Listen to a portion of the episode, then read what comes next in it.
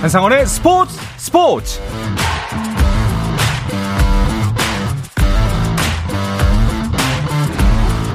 스포츠가 있는 저녁 어떠신가요? 아나운서 한상원입니다. 오늘 하루 이슈들을 살펴보는 스포츠 타임라인으로 출발합니다.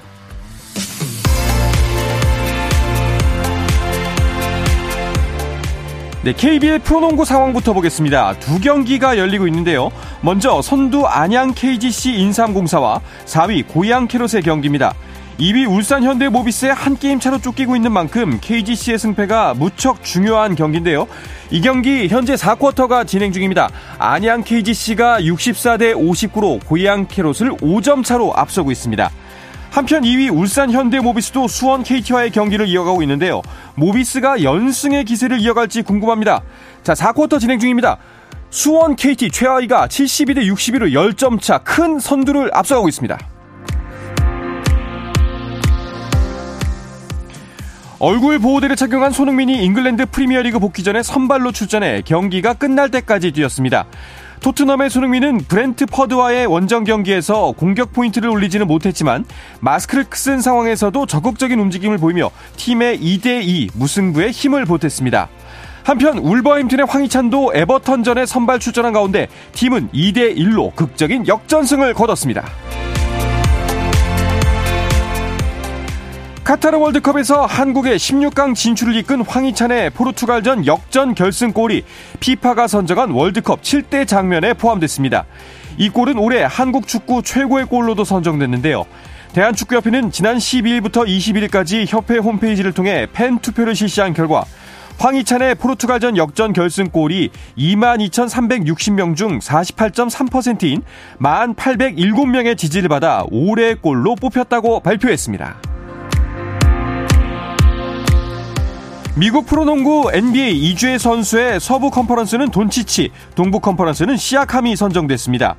돈치치는 통산 8번째 수상이자 이번 시즌 처음으로 이주의 선수가 됐는데요. 해당 기간 4경기에 나와 3승 1패로 팀을 이끌었고 평균 36.8분 출전에 31.5득점, 8리바운드, 9어시스트를 기록했습니다. 시아캄도 3경기에 출전에 나와 2승 1패를 챙겼고 평균 43.6분 출전에 38.7득점, 10.3리바운드, 7.3 어시스트의 기록을 남겼습니다.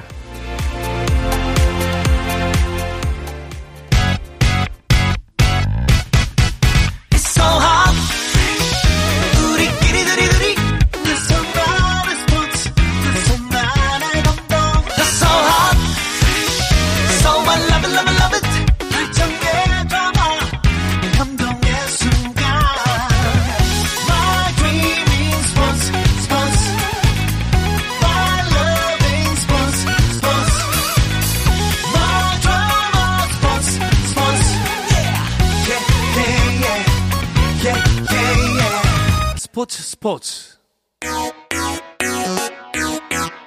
No problem.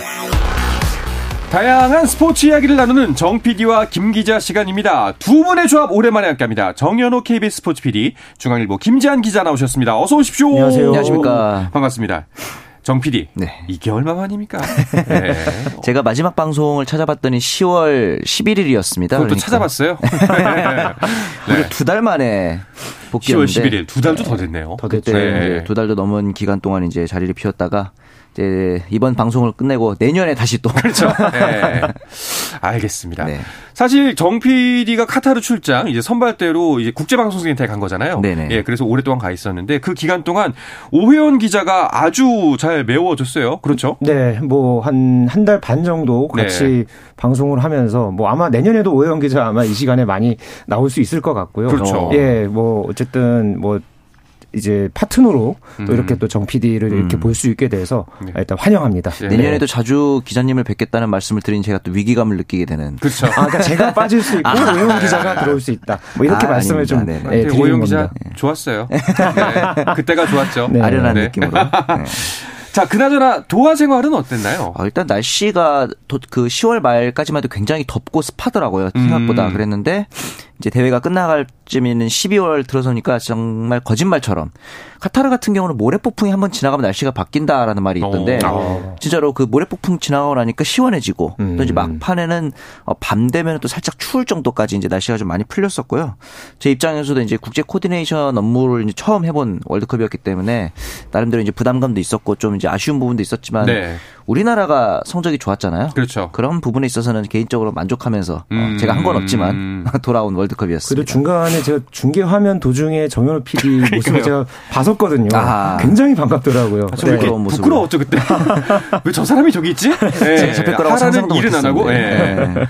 어, 그나저나 뭐 그래도 그 우리가 카타르 다녀온 기자분들 많이 출연하셨잖아요. 네. 뭐 지금 해설위원도 그렇고 대부분 다 살이 쪽 빠져서 왔는데 살 네. 쪄서 왔잖아요. 아, 편했던 거예요. 네, 예. 한두 달 동안. 네. 네. 그렇습니다. 저는 스트레스 받으면 살찌는 편이라. 아, 그러시군요. 근데 막상 돌아오고 나니까 사실 뭐 시차 적응이도 힘들겠지만 그보다 날씨 적응이 더 힘들지 않아요? 그렇죠. 피곤하니까 시차 적응은 걱정 없이 잠 푹 잤는데 네. 이 날씨가 워낙 거기가 이제 좀 쌀쌀해졌다고 해도 이제 영상 20도 평균 쌀쌀해져도. 기온이 네, 그 정도의 날씨인데 여기 오니까 갑자기 막 체감 기온으로는 영하 20도다 이런 얘기까지 나오더라고요. 그 날씨 적응에 조금 애를 먹고 있습니다. 거의 막 50도 차이가 나니까. 맞아요. 어우, 지금 감기 좀 특히나 조심하셔야 될 것 같아요. 맞습니다. 네.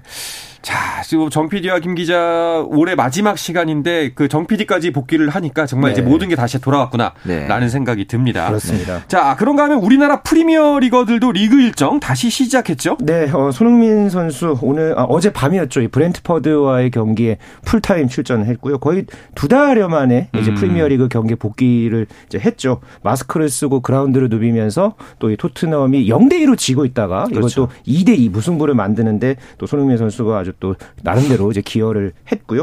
네. 또 울버햄튼의 어, 황희찬 선수 에버턴과의 원정 경기에 역시 선발로 출격을 했습니다. 그래서 후반 15분에 이 아다마 트라오레와 교체될 때까지 약 한 60분간 어, 이제 그라운드를 누볐고요. 아쉽게 공격 포인트를 올리지는 못했습니다. 하지만은 울버햄튼이 지금 또 강등권에 있었거든요. 네. 그런데 이 경기에서 2대 1로 어, 승리를 거두면서 순위를 이제 끌어올렸다는 점에서 또 굉장히 의미가 있는 그런 경기를 치러냈습니다. 네. 황희찬 선수 같은 경우에는 월드컵 전에 좀 부진한 면이 없잖아 있어가지고 걱정을 많이 했는데 오히려 월드컵이 전화위복이 된다는 느낌이에요. 네, 예, 폼이 많이. 올라왔죠. 네.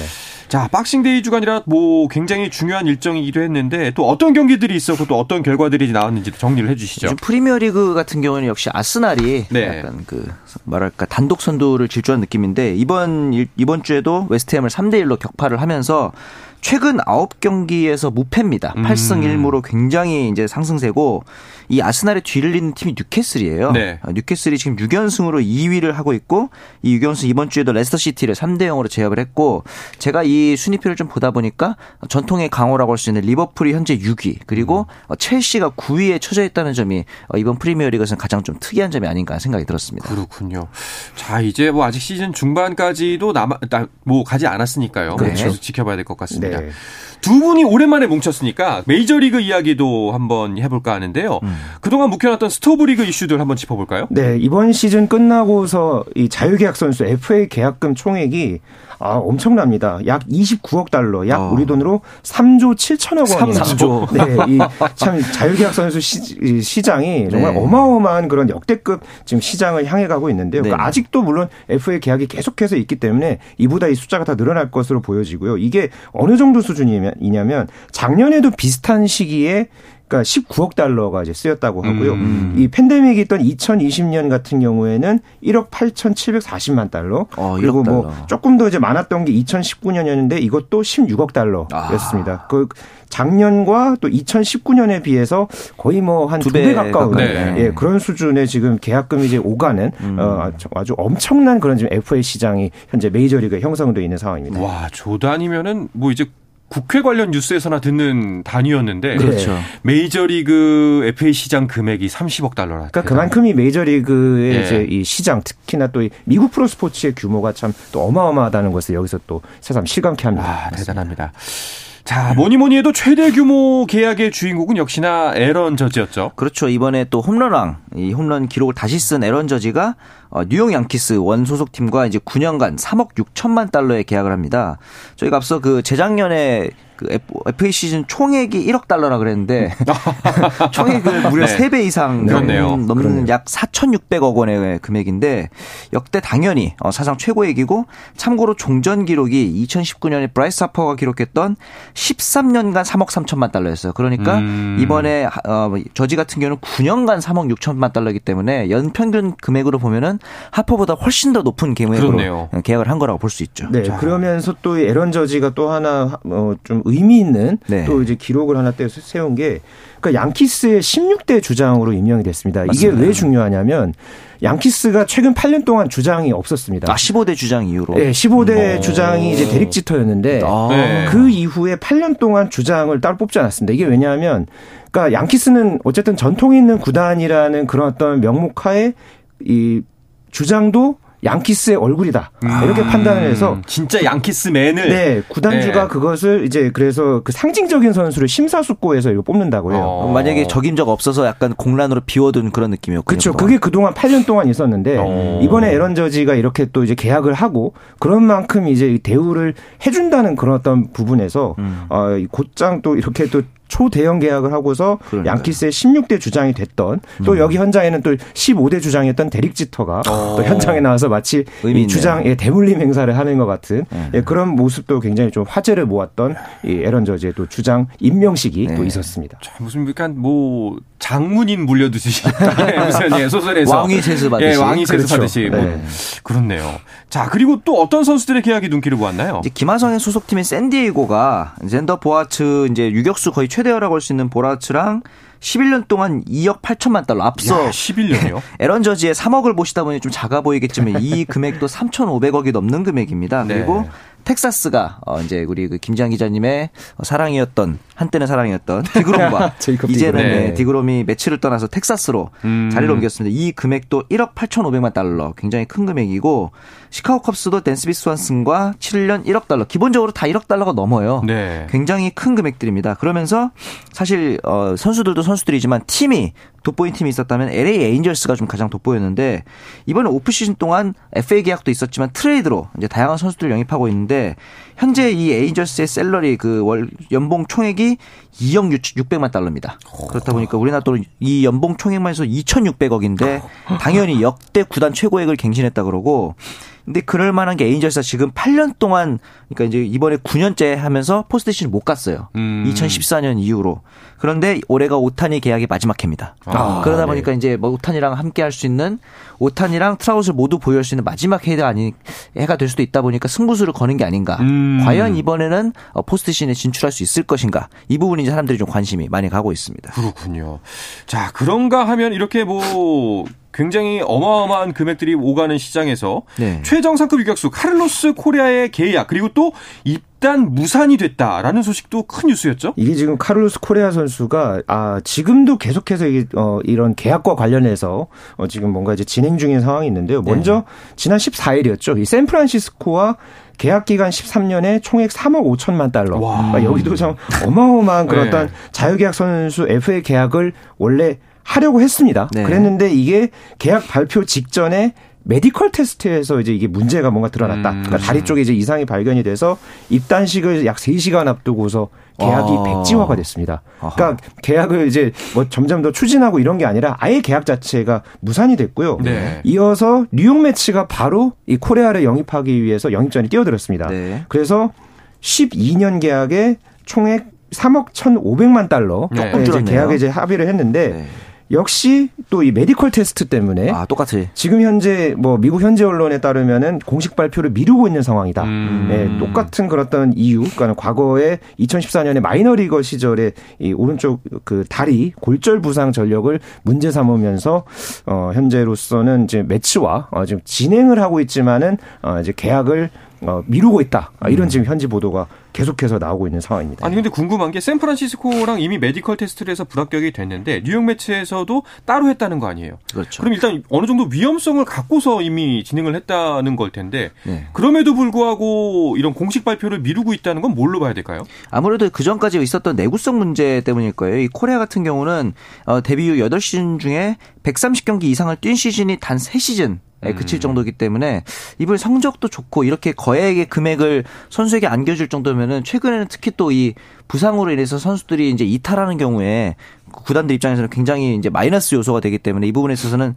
철저히 검증하려는 요소들이 있고 만약 이렇게 된다면은 이 코레아 같은 경우에는 당연히 계약 금액도 그렇고 기간도 대폭 축소될 가능성이 좀 있어 보입니다. 음, 자 아무래도 두 분이 예상하시기에는 계약 무산보다는 계약의 변경돼서 맞는 쪽으로 가지 않겠나 싶나요? 네, 뭐 제 생각도 아무래도 매치랑 계속해서 선수 측하고 논의를 하고 있는 상황입니다. 그래서 네. 또 이거를 또 문제를 어느 정도는 해결하려고 하는 하는 어떤 의지가 양측 다 있기 때문에 네. 현재로서는 계약이 엎어질 가능성은 좀 낮아 보이긴 합니다. 음. 그렇지만은 이게 계속해서 이제 장기화가 될 가능성이 현재로서는 좀 높고요. 그래서 그렇죠. 뭐 12월 31일을 넘겨서, 그러니까 해를 넘겨서 아마 이 계약이 좀 이루어지지 않을까 네, 음. 조심스럽게 전망해 참고로 봅니다. 이 코레아 에이전트가 그 유명한 스캇 보라스인데, 네. 아, 그렇죠. 보라스가 이제 2018년에도 본인의 고객인 J.D. 마르티네스 선수가 똑같이 이제 메디컬 리스 테스트에서 탈락할 뻔했어요. 보스턴과의 계약에서. 그런데 이때 추가 협상을 해가지고 결국 계약을 성사시킨 전력이 있습니다. 그래서 제가 보기에는 메츠와도 아마 추가 계약을 통해서 어, 계약을 따내거나 만약에 매치와 결렬되더라도 다른 구단과의 어. 계약은 어. 떻게든 따낼 것이다라는 생각은 좀 듭니다. 알겠습니다. 뭐 이름이 코리아에서 괜히 또 관심이 갑니다. 예, 뭐 네. 지켜보면 될 것 같고요. 네. 자, 우리나라 선수들의 근황도 알려주시죠. 네, 류현진 선수가 보통은 뭐 시즌을 시작을 하면 2월 달에 이제 출국을 해 왔는데 어, 예, 예정보다는 조금 일찍 미국으로 건너가는 상황이 됐습니다. 그러니까는 어 이제 오는 29일에 이제 출국을 해서 다음 시즌을 준비하기 위한 이제 준비에 이제 스타트를 이제 시작을 하고요. 아무래도 지난 시즌에 이제 수술을 받고 일찍이 시즌을 접었기 때문에 조금 더 의욕적으로 뭐 새 시즌을 준비하고 있다. 뭐 이렇게 지금 어 봐도 될 것 같습니다. 그리고 어 이번 오프 시즌 과정에서 이제 팀을 옮긴 선수가 있죠. 네. 최지만 선수가 지금 이제 피츠버그로 어 넘어가게 됐는데 됐는데 네. 최지만 선수와 관련해서 뭐 지금 긍정적인 뉴스도 있지만은 조금 또 부정적인 뉴스들도 좀 있습니다. 긍정적인 네. 뉴스라고 한다면은 피츠버그 이제 라인업 예상에서 최지만이 이제 어, 주전 일루수로 어, 음. 어 지금 계속해서 이제 부각이 되고는 있는데 지금 경쟁자가 이제 계속해서 등장하고 있는 게 조금 이제 최지만 선수 입장에서는 어좀 걸림돌이 될 수도 있을 것 같습니다. 뭐 네. 뭐 최근에는 외야수와 또 일루수 또 지명 타자까지 또 최지만과 대부분의 포지션이 겹치는 이 코너 조 선수 선수가 또 이제 이렇게 합류를 해서 앞서서 1루수인 카르루스 산타, 산타나에 의해서 코너조까지 아주 그 치열한 경쟁이 현재로서는 좀 불가피해 네. 보입니다. 네. 자, 우리 메이저 리거들 좀 잘 활약해서 특히 간절히 바라는 건 류현진 선수가 좀 보란 듯이 다시 한번 마운드에서 예 다시 한번 네. 활약을 했으면 좋겠습니다. 네. 자, 이어서 배구 소식을 포함한 스포츠 이슈들 좀 더 짚어보려고 하는데요. 그 전에 잠시 쉬었다가 돌아오겠습니다.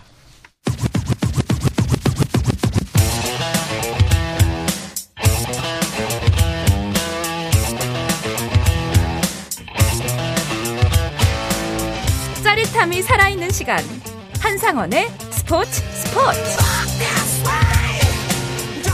어떤 스포츠 이야기도 함께 할 수 있는 시간 정 PD와 김 기자 듣고 계십니다. 두 달여의 월드컵 출장에서 돌아온 KBS 정현호 PD와 중앙일보 김지한 기자의 조합으로 오랜만에 함께하고 있습니다. 자, 두 분과 함께하는 주간 배구로 이어가 볼까 합니다. 오늘도 두 경기가 이어지고 있죠? 네, 현재 여자부 한 경기, 남자부 한 경기 진행되고 있습니다. 아, 여자부에서는 이제 도로공사와 GS칼텍스의 경기가 김천 실내 체육관에서 열리고 있고요. 네. 현재 4세트가 진행이 되고 있는데 GS칼텍스가 2대 1로 어, 음. 리드해 가고 있습니다. 네. 아, 그리고 이제 남자부는 현재 KB손해보험과 한국전력의 경기 두 팀 다 정말 승점이 절실한 그렇죠. 네, 그런 두 팀의 대결인데요. 현재 여기 이 경기도 4세트 세트가 진행이 되고 있는데 어, KB손해보험이 현재 세트 스코어 2대 1로 리드하고 있습니다. 네. 자, GS 칼텍스가 과연 연승 흐름을 이어갈 수 있을지가 궁금한데 트레이드가 있고 나고 나서 첫 번째 경기잖아요. 그렇죠. 사실은 예. 뭐 GS 입장에서는 선수들을 보강하기보다는 기존에 중복됐던 선수들을 약간 정리하는 트레이드였죠. 음. 신인 지명권을 챙긴 대신에 어, 오지영 국가대표 리베로인 오지영 선수랑 이원정 세터를 페퍼저축은행이랑 흥국생명으로 트레이드를 보냈습니다. 그리고서 이제 사실은 어, 트레이드만큼이나 중요했던 게 강소휘의 복귀잖아요. 오늘도 이제 강소희의 복귀에 이어서 저 초반 1, 2세트를 따냈거든요. 강소희 선수가 오늘도 굉장히 좋은 활약을 보여주고 있었고 다만 이제 GS 같은 경우는 오늘 경기 포함해서 지금 7경기 연속으로 계속 원정 경기로 하필이면 네, 배정이 됐더라고요. 그렇다니까 물론 이제 뭐 제자 배구가 이렇게 이동 이동이라든가 중간 휴식 시간도 많긴 하지만 그래도 이런 체력적인 부담이 GS 입장에서는 과제일 것 같습니다. 네. 자, 여자부 같은 경우에 3, 4위 간의 대결입니다. 뭐, 근데, 어, 뭐, 오늘 승패에 따라서 변동은 없을 것 같긴 하지만, 그래도 7팀이 전체에서 치르는 경기인데, 3, 4위다. 그럼 딱 이제 상위권이냐, 하위권이냐도 갈리는 굉장히 중요한 기점인 것 같아요. 그렇죠. 또 특히나 이제 3위와 4위의 간극에 따라서 준 플레이오프가 치러지느냐 마느냐 네. 이런 부분도 결정이 되거든요. 사실 지금 아직까지는 시즌이 중반을 향하고 있기 때문에 또 향후의 상황은 좀 더 지켜봐야 되겠지만요. 지금 승점이 양 팀이 지금 2점 차입니다. 그러니까 만약에 승점이 3점 이내면은 나중에 이제 최종 순위가 승점 3점 이내면은 준 플레이오프가 열리는데 지금 현재로서는 만약에 이제 이 추세를 그대로 가면은 준 플레이오프를 치를 수 있겠죠. 만약 오늘 그러니까는 경기 이대로 끝나면은 동점이 되겠네요. 그렇죠. 예. 그렇게 될 텐데 만약에 이게 벌어지게 된다면은 또 이게 준 플레이오프가 이제 성립이 안 되기 때문에 그렇죠. 예, 향후에 이 순위 싸움에서 뭐 선두 경쟁 못지않게 이 3, 4위 그리고 음. 뭐 KG 신상공사도 현재 어이 4위 싸움에 이제 충분히 지금 그렇죠. 음. 가세를 할 수 있는 그런 상황이기 때문에 이 중위권에 든 팀들 간의 순위 경쟁 음. 아주 재미있게 지켜보면 좋을 것 같습니다. 알겠습니다. 자, 그럼 여자부 팀 순위 자세하게 짚어 볼까요? 현대건설이 이제 15승 1패로 압도적인 1위를 달리고 있는데 흥국생명도 만만치 않죠. 13승 4패로 2위, 한국도로공사가 승점 24점으로 3위, GS칼텍스가 22점으로 이제 바로 뒤를 잇고 있고 네. KGC 임상공사가 5위긴 합니다만 승점 한 점밖에 차이가 나지 않고 있고요. IBK, IBK 기업은행도 두 점 차로 이제 6위 하고 있는데 이렇게 순위가 다닥다닥 붙어 있는 이유는 역시 좀 아쉽지만 페퍼저축은행이 현재 1승도 챙기지 못하면서 음. 승점 1점만 거두고 최하위로 떨어져 있는 부분도 아마 여파가 큰 것 같습니다. 그렇죠. 자, 그나저나 가장 먼저 눈에 띄는 거는 현대건설. 드디어라고 표현하면 좀 죄송합니다만 드디어 1패했습니다. 아, 네. 크리스마스에 어, 이 1패가 나왔는데요. 음. 이것도 그러니까 현대건설이 만약에 이 경기에서 이겼으면은 단일 시즌 최다 연승 기록을 세울 수 있었거든요. 네. 근데 이것을 올 시즌 특히나 연승 한 번 없었던 KGC 인삼공사에게 어, 2대 3으로 지면서 결국 현대건설의 이 개막 후 이제 16연승이 좌절이 됐습니다. 네. 어, 특히나 이제 현대건설 같은 경우는 현재 야스민 선수 그리고 주전 미들블로커인 이다현 선수가 지금 부상으로 빠져 있는 상황이거든요. 그리고 주력 선수들 중에서도 뭐 코로나19 이슈도 있었고 좀, 좀 많은 그런 어떤 컨디션 난조들이 이제 있었던 상황에서 네. 풀세트까지 경기를 끌고 가기는 했습니다만은 어, 결국은 이 막판에 이제 5세트에서 이소영 선수, 엘리자벳 선수에게 어, 이제 쌍포에 결국은 이제 무너지면서 어, 현대건설이 시즌 첫 번째 패배를 당하고 말았습니다. 네. 뭐 아무래도 사실 뭐 입지전적인 연승을 쌓아가고 있는 상황이었기 때문에 뭐 기분이 좋아 보였을 수도 있겠지만 선수들이 느끼는 압박감과 부담감도 굉장히 높았을 것 같은데 좀 그런 부담을 덜게 됐을 것 같아요. 그렇죠. 이제 뭐 홀가분하게 할 수 있을 것 같기도 한데 네. 반대로 생각해 보면은 그렇게 잘 나가다 한번 꺾인 거거든요. 이 상승세가. 그렇기 때문에 이제 더 부담이 될 수도 있습니다. 그리고 실제로 이게 뭐 좀 아쉽게 불의의 패배를 당한 것도 아니고 야스민과 이다현의 이탈로 당한 패배이기 때문에 이 빈자리를 다른 선수들이 어떻게 메꾸느냐 이 부분도 이제 현대건설에게 앞으로 남겨진 과제가 될 수도 있다. 네. 이런 상황이긴 합니다. 자, 야스민과 이다현은 뭐 꽤나 공백이 길어질 수도 있다는 소식이 네. 들려오고 있고요. 자, 공교롭게도 어, 현대건설의 다음 상대가 흥국생명입니다. 아, 김연경 선수가 네. 있는. 그렇습니다. 현대건설이 현재 승점 42점이고 흥국생명이 승점 39점이거든요. 네. 현대건설이 좀 풀세트 경기를 좀 많이 이제 치르면서 음. 거기서 따낸 승점 때문에 이 흥국생명과의 차이가 불과 3점에 불과한데 만약에 이 경기에서 흥국생명에게 진다면은 이게 또 순위가 뒤집힐 수도 있는 오. 예, 그런 지금 상황입니다. 어, 물론 이제 앞서서 현대건설이 흥국생명과의 두 차례 대결에서는 3대 1, 3대 0으로 모두 승리를 거두긴 했습니다. 하지만은 어쨌든 시즌 첫 패배를 당했고 강성현 감독 역시 현재 선수들이 좀 어떤 컨디션 난조들이 있기 때문에 지금이 고비다라는 이야기를 했거든요. 네. 예, 그렇기 때문에 이 추격을 또 하는 흥국생명 입장에서는 충분한 동기부여를 얻은 상태가 되겠고요. 때- 때문에 현대건설 입장에서는 굉장한 도전을 압박감을 받고 아마 이 흥국생명전을 치를 것으로 보여집니다. 자, 그나저나 현대건설도 이제 첫 패를 했으니까 페퍼저축은행도 이제 1승 할 때가 됐습니다. 그렇죠. 이번에 네. 트레이드로 오지영 리베로를 영입하기도 했는데 사실 페퍼저축은행이 지난 시즌에 참가하면서 과연 언제 어, 상단 첫 승을 할까 봤는데 여섯 경기 만에 첫 승을 했어요. 그래서 어 괜찮다 했는데 이번 시즌 이렇게 연패가 길어질 줄은 솔직히 상상을 못했습니다. 저는. 그래요. 그래서 이제 어떻게 보면 장기적으로 너무 이 페퍼저축은행과 경기가 있는 경우에는 승패가 너무 뻔하다 보니까 사실은 경기라는 게 승패를 잘 몰라야 재밌는 건데 흥행적인 측면에서도 조금은 마이너스적인 요소가 될 수도 있고 참고로 이렇게 가다가 역대 최다 연패 불명예 기록까지 세운 거 아니냐 이런 얘기가 나오고 있는데 역대 최다 연패는 인삼공사가 2012-13 시즌에 세웠던 무려 20연패라는 기록도 와, 있거든요. 이 전에 어, 페퍼저축은행의 연패에 깨져야 되지 않을까라는 생각은 듭니다. 그렇죠. 꼭 한번 반전이 있었으면 좋겠습니다. 네. 자, 남자부 순위도 짚어주시죠. 네, 대한항공이 현재 승점 42점을 기록하면서 단독 선두 달리고 있고요. 현대캐피탈이 승점 33점으로 2위를 또 랭크가 돼 있습니다. 그리고 우리카드와 OK금융그룹이 나란히 승점 24점을 기록하고 있지만은 세트 득실에 따라서 3위와 4위를 각각 차지하고 있고요. 한국전력이 5위, 그리고 삼성화재가 6위, 그리고 KB손해보험이 12점의 승점을 기록하면서 7위에 자리하고 있습니다. 네, 이건 중위권을 제외하고는 좀 점수 차가 많이 벌어진 승점 차가 많이 벌어진 모습입니다. 자, 과연 뭐 오늘 사실 KB 손해보험, 한국전력 모두 승점이 무조건 필요한 상황이죠. 그렇죠. 그러다 이제 비에나 선수가 KB 손해보험은 가세를 했잖아요. 네. 비에나 활약 덕분에 지금 한국전력을 세트 스코어 2대 1로 앞서고 있거든요. 비에나 같은 경우에는 2019-2020 시즌에 득점 1위, 공격 성공률 1위를 했기 때문에 KB의 반전의 카드로 주목받고 있습니다. 알겠습니다. 자, 그런데 안타깝게도 또 병역 비리 뉴스가 난데요. 짧게 부탁드립니다. 네, OK금융그룹의 조재성 선수가 지난 25일에 구단에다가 이제 본인이 병역 비리에 연루가 돼서 수사기관의 조사를 받을 예정이다 이런 사실을 자진 신고했다는 아. 예, 그런 지금 뉴스가 나왔습니다. 네. 과거에 어쨌든 프로야구나 프로축구에서도 이 병역 비리 이슈가 있어서 굉장한 또 이 대형 병역 비리 사건으로 지금까지도 좀 맞아요. 이렇게 기억이 되고 있는데 아직까지는 배구에서 이 다른 선수의 상황은 좀 나오지는 않고 있습니다만은 네. 이 조재성 선수의 이 사안을 기점으로 해서 과연 앞으로 또 이게 어떻게 전개될지 배구계에서는 이번 사안을 아주 예의주시하는 분위기입니다. 그렇네요. 뭐 당연히 잘못을 저질렀으면 처벌을 받아야겠죠. 다시는 이런 기사 좀 안 봤으면 좋겠습니다. 네. 자, 이 이야기를 끝으로 이번 주 정 PD와 김 기자는 마치려고 하는데요. 오늘은 인사, 나- 오늘 이제 인사 나누고 나면은 두 분의 조합은 새해 보게 됩니다. 청취자 여러분들께 새해 인사 미리 전달하면 어떨까요? 네, 저도 이제 최근에 돌아온 만큼 내년에는 더잘 준비된 모습으로 저를 버리지 마시고 네. 내년에 잘 준비해서 네, 찾아뵙도록 하겠습니다. 오영 기자 바로 전화합니다. 네. 저도 뭐 정말 올해 뭐 최선을 다하고 정 아, PD와 그렇죠. 아, 주또 특히나 또 개인적인 또 네. 예, 좀 경사들이 아, 각각 그렇죠. 또 네, 있었는데 네, 네. 그런 만큼 또 내년에 또 새로운 마음으로 또 지금보다는 조금 더 생생한 목소리로 네네. 네, 좀이 스포츠 소식 네, 다양하게 전해드릴 것을 약속드리겠습니다. 네, 두분 올 한해 정말 고생 많으셨고 내년도 잘 부탁드리겠습니다. 네. 정현호 KBS 스포츠 PD 중앙일보 김지한 기자였습니다. 오늘도 고맙습니다. 감사합니다. 네, 내일은 스포츠 스포츠가 준비한 연말 특집이 방송됩니다. 한국 리틀 야구 최초의 여자 선수를 시작으로 최초의 최초를 거듭하는 개척자 한국 여자 야구 대표팀의 에이스 김라경 선수와의 만남이 준비되어 있습니다. 많은 청취 부탁드리겠습니다. 내일도 저녁 8시 30분에 뵙겠습니다. 한상원의 스포츠 스포츠.